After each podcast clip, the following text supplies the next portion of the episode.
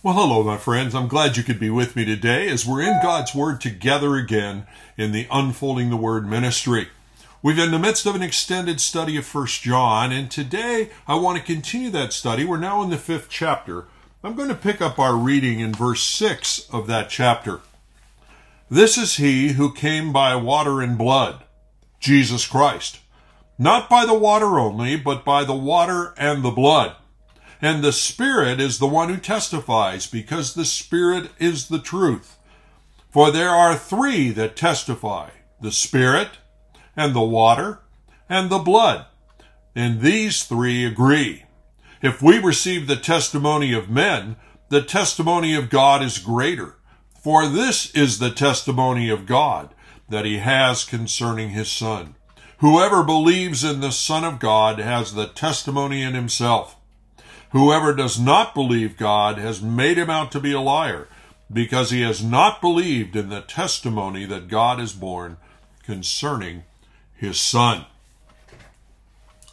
If you've been with me, you realize the preceding verses to this portion of the fifth chapter had focused on the struggle that at times is there for us in keeping the commandments of God.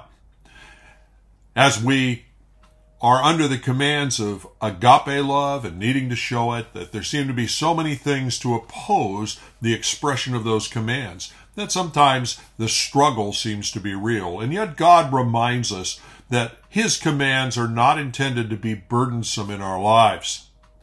Coming to know Christ as Savior is supposed to have changed everything related to that issue of the burden of the law.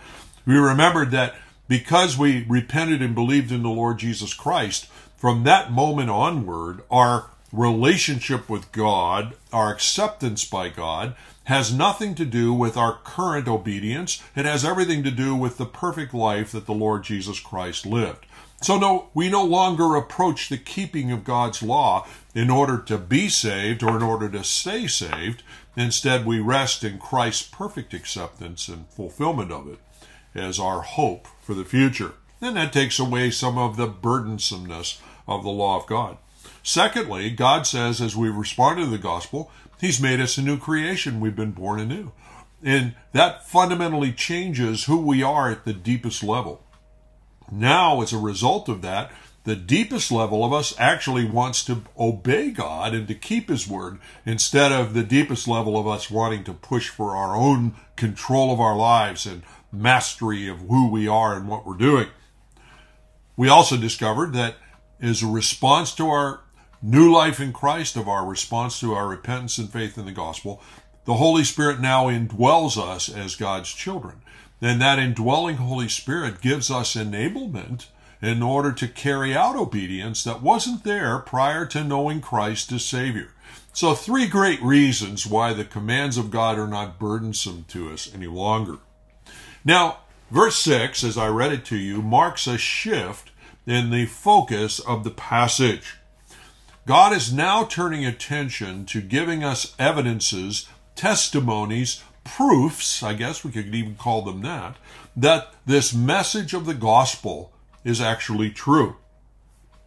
That the gospel, which resulted in our acceptance with God, forgiveness, new life, indwelling Holy Spirit, and so forth, that this gospel is not merely a matter of wishful thinking it's not merely a matter of our own sort of self delusion that maybe everything is okay with God. God has given us actual evidences of its truth.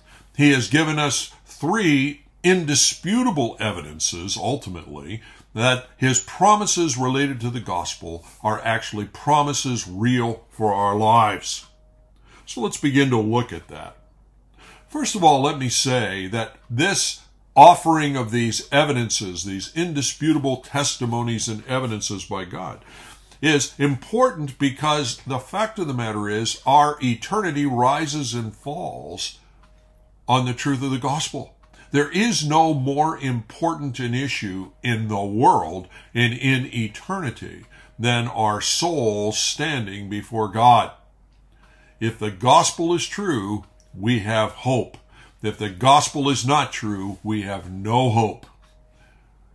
So God says, listen, I'm going to give you some evidences testimonies that it is true. Because if it's not true, you're lost still. You're unable to pay for your sin, and you'll be separated from me. No amount of turning over new leaves, no amount of religious ceremonies, none of that will ever change the reality of things. Only the gospel, with the message of the incarnation, the cross, the resurrection, offers any hope to fallen mankind.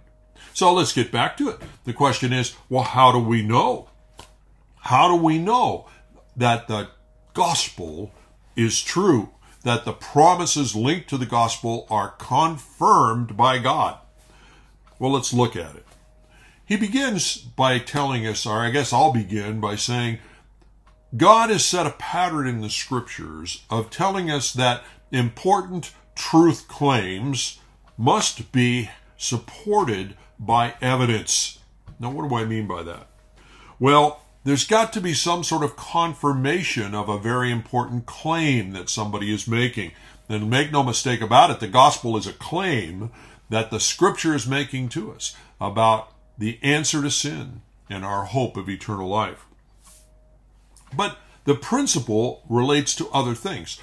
In the Old Testament, in the book of Numbers, in verse in chapter 35, verse 30, we read these words If anyone kills a person, the murderer shall be put to death on the evidence of witnesses, but no person shall be put to death on the testimony of merely one witness.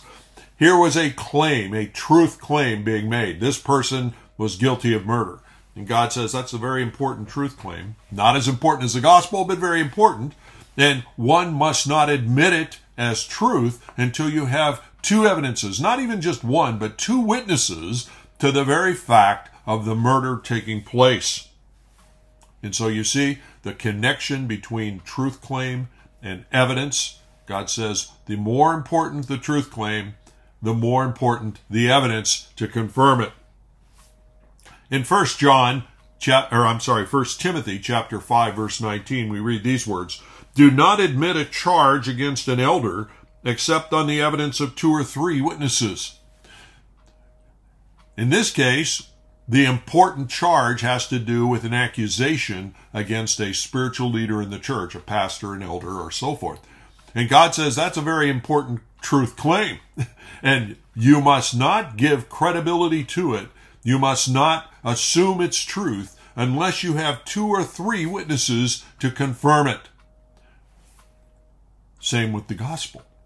By the way, that caution about admitting an accusation against a spiritual leader in the church is so important because there will always be the possibility of an individual who's lying because of some personal vendetta against a spiritual leader. And so you can't accept what one person says. You need a confirming batch of witness to act on it. Very caught, very important. Jesus, in speaking to the Jews in John chapter 8, said this In your law it is written that the testimony of two people is true. I am the one who bears witness about myself, and the Father who sent me bears witness about me. You see the multiple witness issue there? And Jesus talking about the witness to his own personal claims here, which is really the issue here in First John as well. Well, the gospel has to do, as I said before, with the most important, most fundamental truth of eternity and life. It's not something we want to get wrong. Is the gospel true? Because our eternal destiny makes a difference. First John, in talking to us about the gospel, has made a number of truth claims. It is claimed that Jesus Christ was born in the flesh, the Word made flesh to dwell among us, the truth of the incarnation. It has made the, the claim that Jesus Christ was the propitiation for our sins, that he died in our place on the cross. He shed his blood on our behalf. It has made the claim that he now lives and is in the presence of the Father, ever living to intercede for us, that he is our advocate with the Father. Amazing claims, all intersecting the wonder of the gospel. And so it makes sense that those claims need some collaborating evidence, the witness of two or more. And so God gives us three testimonies to the truth of these amazing claims about the gospel. The three testimonies are the water, he says, the blood, and the Holy Spirit. Join me tomorrow as we continue on in these verses and look more closely at each of these collaborating testimonies to the truth of the gospel.